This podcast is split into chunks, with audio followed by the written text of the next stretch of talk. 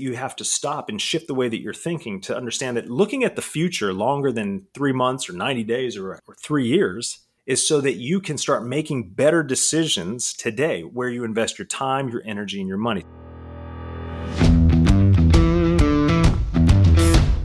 Technology is transforming how we think, how we lead, and how we win. From InterVision, this is Status Go, the show helping IT leaders move beyond the status quo, master their craft, and propel their IT vision.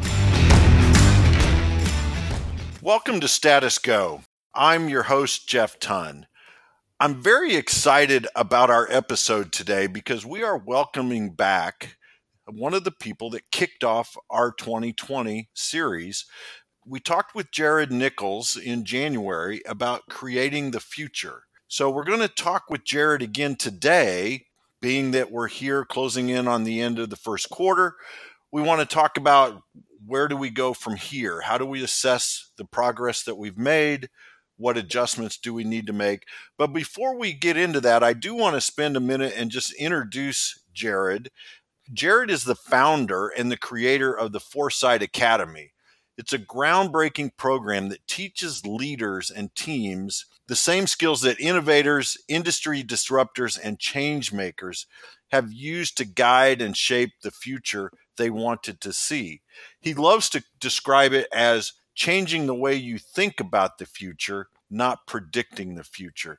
The other thing, Jared, that I really want to get into, maybe uh, maybe later on, is I also noticed on LinkedIn that you're a musician and composer, uh, and I want to know how that might fit in with your work. But we'll get to that later. But welcome back to the show, Jared. Thanks, Jeff. It's uh, it's great to be back here with you. I always enjoy our conversations. For sure. Uh, absolutely. Absolutely. To our audience, you kind of missed the pre conversation. We've already been chatting for for about 15, 20 minutes now, um, just catching up on things. So, all good. Yeah, very good stuff. So, Jared, when we had you on the episode in January, you talked to us a lot about how do you look at the future and how do you uh, help leaders apply that. So, can you kind of start with a recap of the things that we covered in that first episode? Yeah, and uh, so it, I always run the the possibility that it may have a different take on something since the last time we talked. But uh, well, we're always I, learning, right? Always learning, you know, or I'm just making it up on the fly. no, the, the, idea the idea is really uh, when it comes to the future, there's two I like to to look at these in two separate categories, and I know it's it's usually more than that. It's it's an and both. You know, we could get philosophical about it, but for the sake of simplicity, when it comes to our, our relationship with the future, fo- some folks fall into one camp, which is well, the future can't be known, so uh, you know, I'm I'm not even going to really spend that much time thinking about it or trying to plan for it. And then the other side is well, uh, the future can be known to some degree, but, but it's the people that have a special specialized training, or I need to look to the experts, the analysts, mm-hmm. find out what they're saying about the pu- the future, so that I can actually plan for it. And there's there's value in that to a certain extent, but in both categories, in both situations, what's happening for the person who is trying to make decisions today about their future is that they're relying on somebody else's idea without yeah. taking the time to question it now this isn't this isn't an exercise in being oppositional for the sake of being oppositional. This is we're we're talking about the future, and we make the assumptions that either one it just can't be uh, known at all, so don't spend your time with it, or two somebody else has it figured out, so I'll go with what they say. Right? Yeah. I'll go with what they say, and I'll make all of my decisions around that. And if it doesn't work out, well, you know, it doesn't work out, which most then I can blame the weatherman because he was wrong again. Absolutely, right? yeah, that's right. Yeah, yeah, yeah. So, so really, the, the goal, uh, you know, what we talked about last time was that people need to shift the way that they relate to the future by focusing more on how to think about it, rather than relying on what somebody else has told them to think about it. Predictions about the future are notoriously wrong. There's right. you you can read a long list of predictions that have been completely off, but people made their decisions and judgments around them. That doesn't again, it doesn't mean to ignore it. It just means to take it for what it is, understand that it has a certain agenda, there's biases, there's things that are in there, but then to to take the time and say, well, this is what they're saying, but what else might be possible? What questions am I not asking and that is nobody else asking that that could really uh, change the game that could reveal an area where there's either a new opportunity that you're anticipating before everybody else, or where there's a real significant disruptor that could come out of this if uh, if the future starts to go in that direction that nobody's talking about. So, you know, it's really it's about giving people permission to to challenge these uh, these long set ideas and uh, predictions about the future. I, I love that permission to challenge because a, a, lot of folks are, are that way, right? They, they're they're waiting for the future to happen to them, yeah. uh, rather than challenging what uh, people are saying about the future. That's the right. other thing we talked about were your three C's, and and we don't need to go into real depth on those, but I think it would help our listeners to uh, to get a recap of those three C's as well.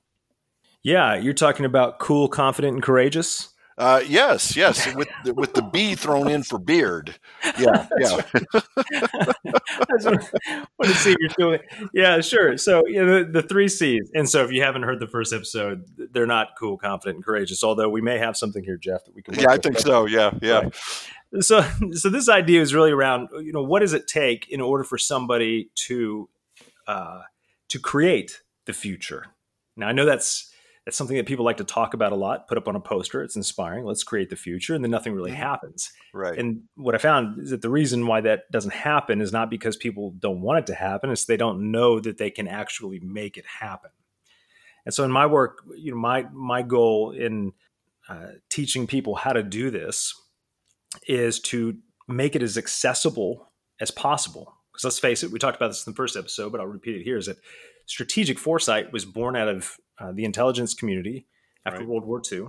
It was designed to make sure that, uh, it w- or it was intended to make sure that um, the U.S. was never behind, technologically speaking, to any other foreign power ever again. After they discovered how far behind technologically they were to the Nazi war machine, they were amazed that they won the war, right? I mean, it was yeah. like, wow, if uh, things would have gone a little bit differently, this could have been a completely different future. So the uh, the incentive was there to stay way out ahead of competition, which has driven our military industrial complex. It's driven our foreign policy. It's driven so much more than a lot of people realize. So, this way of thinking requires you to understand a few things. It's uh, number one, it's typically been left to intelligence agencies or think tanks or you know folks that have been trained for this specifically, and it's not very access- accessible to uh, to everyone else. So my goal in this was to make this accessible in a way that people could understand, but most importantly, feel that they could take action. And that's where the idea of the three C's came about. And it was in order to create the future, you must first be conscious, then you must be creative, or excuse me, curious, and then creative. So conscious, curious, and creative. And uh, it, you know, the the simple breakdown for that is being conscious is really just being aware. You've expanded your awareness about the driving forces both internally and externally, that are guiding and shaping the future today. The ones that we think about externally are, you know, big data, artificial intelligence, uh, climate change. You know, the things that we talk about as being mm-hmm. uh, the real drivers of change for the future. But the more important drivers that influence our decisions are those that are internal. And these are the stories and the narratives, the beliefs, the ideas that we have that really define uh, the actions that we take today. And most of us aren't aware of those. And this this seems very unfuturistic because most people like to talk about the future. They want to talk about technology. Right. Well, that's fun, but it has very little application right now. So if we're really thinking about people getting involved in creating the future, they have to first understand why they believe what they believe and where it needs to be challenged. So that's the first part. It goes into a whole lot more, but I'm not going to you know belabor it in this short amount of time here. Yeah, uh, yeah, yeah. Curious is just asking those questions, like what we talked about, recognizing that uh, you know there are expert opinions, there are analysts, there are ideas about how the future is going to unfold, and rather than stopping there, you look at that and use it as a foundation to jump from and say, well, well, what else might be possible, right? Like, what if this is possible? What are the things that they're not looking at? You know, what where are the opportunities that that uh, are not so obvious right now.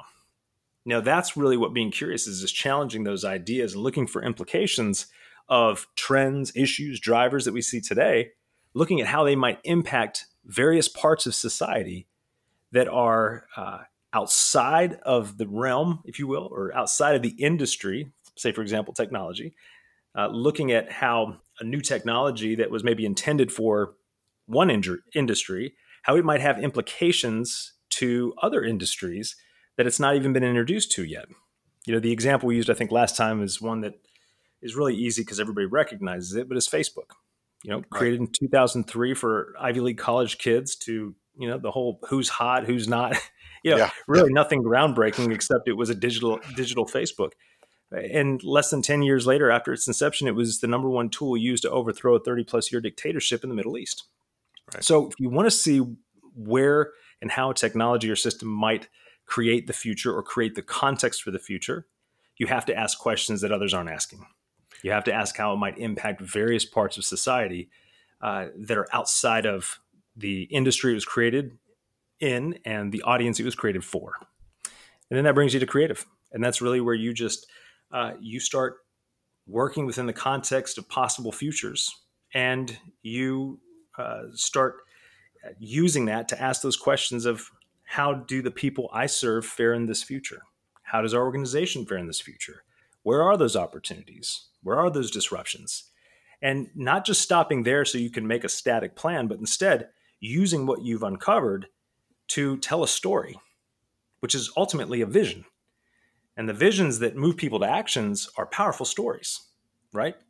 So that's what the creative part of this is is that if I can create a story for you of what the future might look like, one that you can see how it connects to where we are today, not just, oh, I pulled this out of some science fiction book and threw it at you, but you see this line of progression that, oh, that is possible.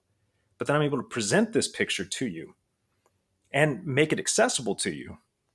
Well, then you have the opportunity to participate in how that future will unfold. And that's really the value of strategic foresight. More people are doing this, I honestly believe that you know the better off uh, our future will be. So those are the three C's.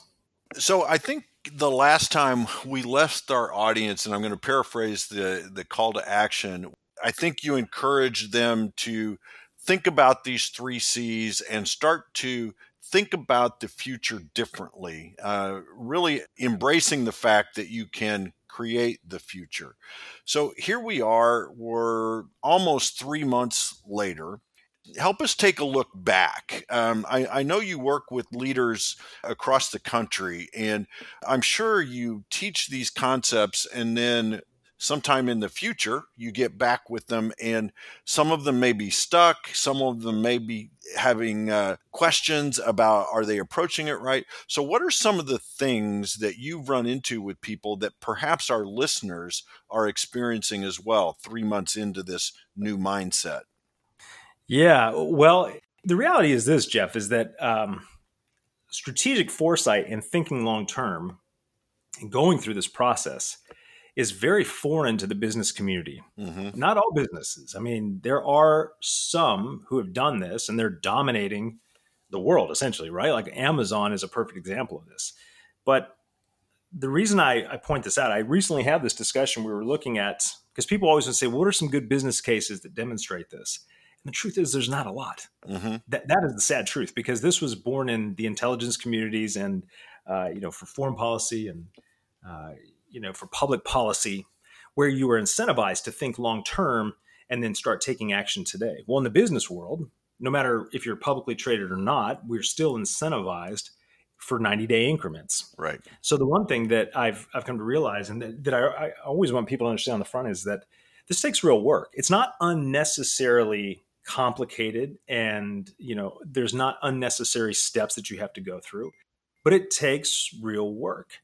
And that means that you have to stop and shift the way that you're thinking to understand that looking at the future longer than 3 months or 90 days or, you know or 3 years doing that is so that you can start making better decisions today where you invest your time your energy and your money. So i always want to mm-hmm. put that on the front end and not eh, you know confuse anybody that oh yeah, you know, you can just roll this right into what you're doing and yeah. not change behavior the way you think because that's just not the case. So what what I find though is uh, to answer your question where people get stuck.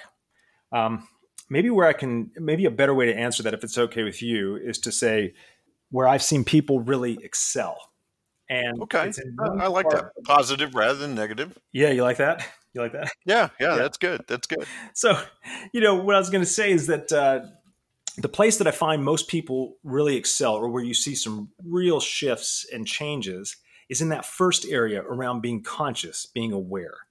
Uh, you know, like students that I've had um, at UT, and my students, by the way, are graduate and executive education students. So these are people that are either presidents of companies or they're executives in large organizations, and they're you know being groomed to run the whole place and you know, so you find some real uh, real breakthroughs with these folks because they're they're asked to challenge their ideas and stories that they have used to make decisions and um, how they have related to this idea of disruption in the future and how they view strategy and all these things that were neatly packaged and wrapped up for them now they're having to unwind that and so you see that for, for many of them, it becomes very freeing, right? It's not this, hey, guess what? You were wrong and this is how you should think. It's no, look, uh, when you free yourself from these narratives and these ideas, it, it's not to free you up from one and captivate you into another, is to free you up from one and then free you up from all of them, realizing you will never have all the answers. You'll never have it all figured out. And that is a serious, serious advantage.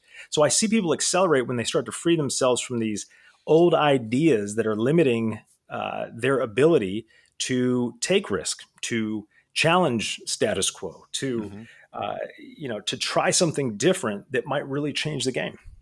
And then all of a sudden, disruption and change becomes a welcomed, and I'll use that lightly. Nobody likes to be disrupted, but you look at it through opportunity, right? You look at it in real opportunity, like, oh man, everybody else is hunkering down. Now's the time to jump out of the trench and go, you know, go scavenge, go find these opportunities that are out there. So that I would say, if if anybody does anything, it's it's really start challenging your old ideas and beliefs uh, about why you believe certain things, why you uh, uh, make certain types of decisions. But once you get past that and you start to get into really creating the future or identifying opportunities, another place that people really excel is through this process we call scanning. Now, this this is uh, is it okay to get into some technical stuff here? Yeah, absolutely. Okay, yeah. cool. Yeah. So scanning is one uh, I found consistently with the people I work with. I used to think, man, they'll just breeze through this. This is a no brainer. But then I remember when I was first learning this, this was one of the most exciting parts. And that is where you, uh, you start formulating critical questions or questions of inquiry, as I like to like to put it, really broad based questions like how might artificial intelligence impact the future of higher education? Right, just take a couple of random things, put them yeah. there, and then you start to research and you start to go in. And the scanning takes you down this rabbit hole uh, that leads to more questions and more questions. And you start to see new connections to other things that you had never even thought about before. And one consistent thing I've saw I've seen over and over again with folks is that when they start scanning around a certain driver of change and how it might impact their industry, the first thing they discover is how little they knew about what was going on in their industry. and, and they'll be the ones to tell you this. Yeah. you know, because we go heads down, right? Yeah. Heads down. I'm just going to get done what I need to get done today. And they start to scan. They go, "Whoa! I had no idea that people were even talking about this." And uh, and here it is, right in front of my face. But the scanning allows them uh, to connect dots, and this is the exciting part. They're asking a question. They go looking for the answer to that question. It creates more questions, which ultimately makes them more curious and it is expanding their thinking and awareness of what is actually happening uh, in the world around them. I mean, if at the at, at the base level, disruption happens because you had your face in the sand, right? Right. Right. But if you don't have your face in the sand anymore and you're looking around and you can see things and start to think about them differently, well, that gives you a massive advantage. If you just stopped there, you're better off than most people that are out there today. You don't even have to get into scenario building and all that other kind of stuff. If you just stopped and you learned how to scan and do it right, and then set up indicators that uh, you know certain types of futures might be unfolding. I mean, there's all kinds of simple tools you can build right in Google to do this. You have got a much greater advantage when it comes to making informed decisions for the future than most people do. Is it is it as simple as looking at your your LinkedIn feed or your Twitter feed and chasing the links that hey i'm reading this article and it links to this other article or refers to this article so i'm going to go read that one then i'm going to go read the next one nope. uh, and they're all related to my industry. Is that kind of nope. how you get started doing nope, that? Nope. No. That's the worst nope. thing okay. can do definitely the worst. Okay, all right. Yeah, like you know, because all of those are built. Eh, you know, as a content creator, I can tell you if I put some, if I link something in an article I've written, it's going to be linked back to another article I've written, so I can suck you into my vortex. You know, keep you locked in. So don't do that. You know. I mean, okay. So how do I do it? How do I start? Yeah. So you know, the first place to start is um, you know, and I'm just thinking about this now, Jeff. I should I will send this to you, and you can uh, you know post this in the show notes if you want. But I have a five step process for scanning. We use this in the Foresight Academy. Oh, cool. But the first thing, really, and I'm gonna I'm gonna just summarize here for the sake of for, because I don't know what my five steps are. No, I'm gonna summarize here for the sake of this. But you know, the first thing is to really identify a trend or an issue, like we've talked about before, or a driver that you're really interested in, a concern you might have, and you just formulate a question out of that. So the first thing is to really ask a question. You know, mm-hmm. how might artificial intelligence impact the future of I'll just say higher education, right? Yeah, higher education. yeah, yeah. I'll enter that into Google, and I will set certain parameters in Google, like uh, you know, you can go in for the search tools, and I'll set it to either six months or tw- you know, don't look any further back than six or twelve yeah, months. This yeah, is typically yeah. my my rule for that. Because things change so quickly. 12 months at the most, unless it's an academic research paper that has some longevity, but most times it six to 12 months. Enter that into that. Uh, you can even filter that down to certain types of articles and papers and whatnot. The next thing is to see what comes up in that feed, and you start looking. And you know, the first thing you have to, you know, you'll you'll immediately start finding articles that are addressing that issue. Open up one of those, and you have to understand credibility. Like, is is the publication you're looking at credible? There's a lot of them out there that are just junk, and they're pretty easy to spot as junk. But you'll find some that are credible, you know, and that doesn't take you long to really figure that part out and just start reading about what they're saying right so somebody somebody is answering that question this goes right. back to the what are the experts saying what are the analysts saying that's why i say don't discredit it you're going to need it you know so that you know where to go next so they're going to be saying a certain thing in this article that yes it's going to be biased yes it's going to have an agenda who cares that's part of being human what you're looking for is uh, other signs or clues about what's being said right now what you will almost always find is that when you ask a question like uh, how might artificial intelligence impact the future of higher education, they're going to answer more questions in there that you didn't even ask. They're going to create more questions for you, right? So you may start looking at um, maybe a very specific part of higher education that could be impacted. So if you work in higher education, and again, we're just using this as an example, right? You can look at a very specific part of higher education. Maybe it's in uh, vocational uh, studies. Maybe it's in graduate and executive education. Maybe it's in uh, the arts. You know, you just can start getting much more specific, and you will find that there's clues and things that uh, that started with the big overarching question of AI that really present a picture of how automation or artificial intelligence could completely change one part of this industry that nobody is talking about uh, because it's not right in front of our faces yet. So I mean, that's you know, and this is yeah, kind of yeah. vague. Like if we were sitting down and we were doing this on a screen, we would just do this right here. Right. Um, right. But I mean, so that's that's really where you start. You just start by asking a big question, and then you start narrowing that question down.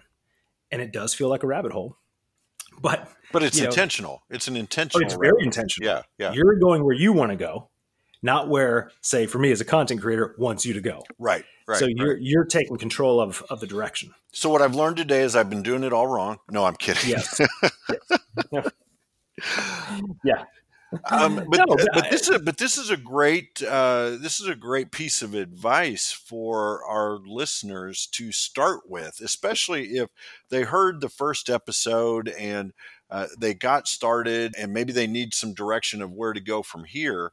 Uh, I love that about starting with a, a question and really just drilling down into it based on Google search and refine the question, make it more specific, and, and you start to learn more. One final question, and then we probably have to wrap up here is um, do you find that you also look across industries to find uh, some of these ideas or some of the, the context? So the example you were using was uh, AI's impact on higher ed.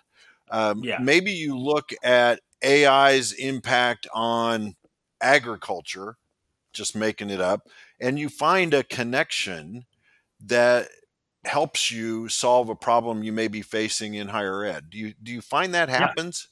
Yeah, absolutely. The industry, you know, uh, the uh, that it really becomes irrelevant because real disruption opportunity is going to be outside of the industry. Right. If it's if it's if everybody's talking about it inside of the industry, plain and simple, then you know everybody's paying attention to it, right? So I'm glad you brought that up. That's a great that's a great example. I mean, you're going to find, and actually, what I'm doing right now, Jeff, is I'm looking for this um, because I want this to be, uh, you know, just really spot on with as, as I'll be reading my own five steps. But you know, because there's always one or two things that I think about. Oh yeah, well this is actually important too. I really got to thank the guy that wrote these and put my name on. them. yeah, yeah, exactly, exactly. Yeah, but no, you you will always find those opportunities outside of the industry. That's where you have to look. You know, I think we we might have covered this in our last conversation, but 3D printing. I asked a group of folks this. Uh, I said, you know, when do you all think 3D printing uh, came about? Like everybody was familiar with it in the room, and one lady yeah. said five years ago. Another lady said, uh, you know, uh, like in the early 2000s. One lady said 1970. You know, it's kind of all over the place. Right. Well, the one that said 1970 was probably the closest because uh, 3D printing came about in 1984. Yeah. Yeah. You would not have known about it unless you were in the industry. You know, you were an architect, manufacturer. It's used for prototyping. Yeah. But if you had seen it and you'd say, well, that's really interesting. This was being used for. You looked at its fundamental principles of what it could do. And then you asked the question, well, what else might it do? Like, how might 3D printing uh, impact, you know, uh, food production? You could have asked that question. But you first have to ask the question. Right. How might this right. technology here impact the way we relate to each other as family? Most people are never going to ask that question because it doesn't seem to make a lot of sense. Right? Yeah. Yeah. But when you if you're serious about trying to uncover where opportunity and disruption might be in the future, how it might unfold, those are the exact kind of questions you have to ask, right? Yeah. We talk about artificial intelligence, we talk about big data, talk about gene editing. I mean, to ask the question, how might uh, human genetic modification impact the future of transportation? Most people think that is a dumb question. No, it's not. Yeah. It's actually a question that could reveal a whole lot that you've never thought about and open that door for new opportunities you know, at the very least, you're exploring things you've never explored before, and it right. is exciting. Well, right? and it gives you insights into other areas, and maybe that specific thing doesn't apply to your business or your challenge, but opening your mind up to those other possibilities perhaps starts freeing you up to think about things in a different way. Yeah, it is. It's true. And you know, here's the thing too, Jeff, it's also important is anytime you have a question, right? I think we did this exercise last time, uh, but you know, if it's AI, if it's big data, whatever it is, yep. The first thing to also do is to say, what, how would I answer this question before I research it? And and I, so I want to jump back here because I think this is important. You have to understand that if you have an interest in a certain trend, driver, issue, whatever, you already have a baseline understanding of what it is. And you also mm-hmm. have a baseline understanding of what your industry thinks it is, either because you've taken it in through intentional reading or through osmosis, whatever it might be. So you already kind of know what the baseline answer is. Right. And then when you're scanning, one way to keep you on track is to say, well, I'm looking for information that either confirms, contradicts, or creates a new answer altogether. And so if you can keep it in those three realms right there, then you're like, all right, well, I'm not just answering this question and then, you know, seeing what other questions come up but I'm I'm I'm running against this criteria. Does this confirm the baseline assumption? Does it contradict the baseline assumption? Or have I stumbled upon something that creates an entirely new assumption altogether? And that is what really helps you to get clear on, hey, what's what's going on out there and what should I be looking for? So, Jared, you know from being on the podcast that I love to wrap with uh, the question of what should our listeners do differently tomorrow. I'm going to put a little twist on that, and I'm going to propose a call to action for our listeners based on what I've heard you say today. And you can challenge me on that, or you can say, "Oh yeah, Jeff, that was brilliant." Uh, so those are the only uh, two options. no. yeah, yeah, those are the only two options. And since it was your thought, you better go with the brilliant part. Right, of course. So my challenge to our listeners out there tomorrow who may be stuck, not sure of which way to go, they want to change the way they're thinking, is to ask a question. Go to Google and pose a question to Google that perhaps you've been wrestling with, thinking about. And my challenge to you is to go beyond page one. Go deeper into that and see what threads you can begin to pull on. And, and I think that begins to open your mind to the possibilities. It helps you open your thinking to other industries different than your own that perhaps you can bring those lessons in.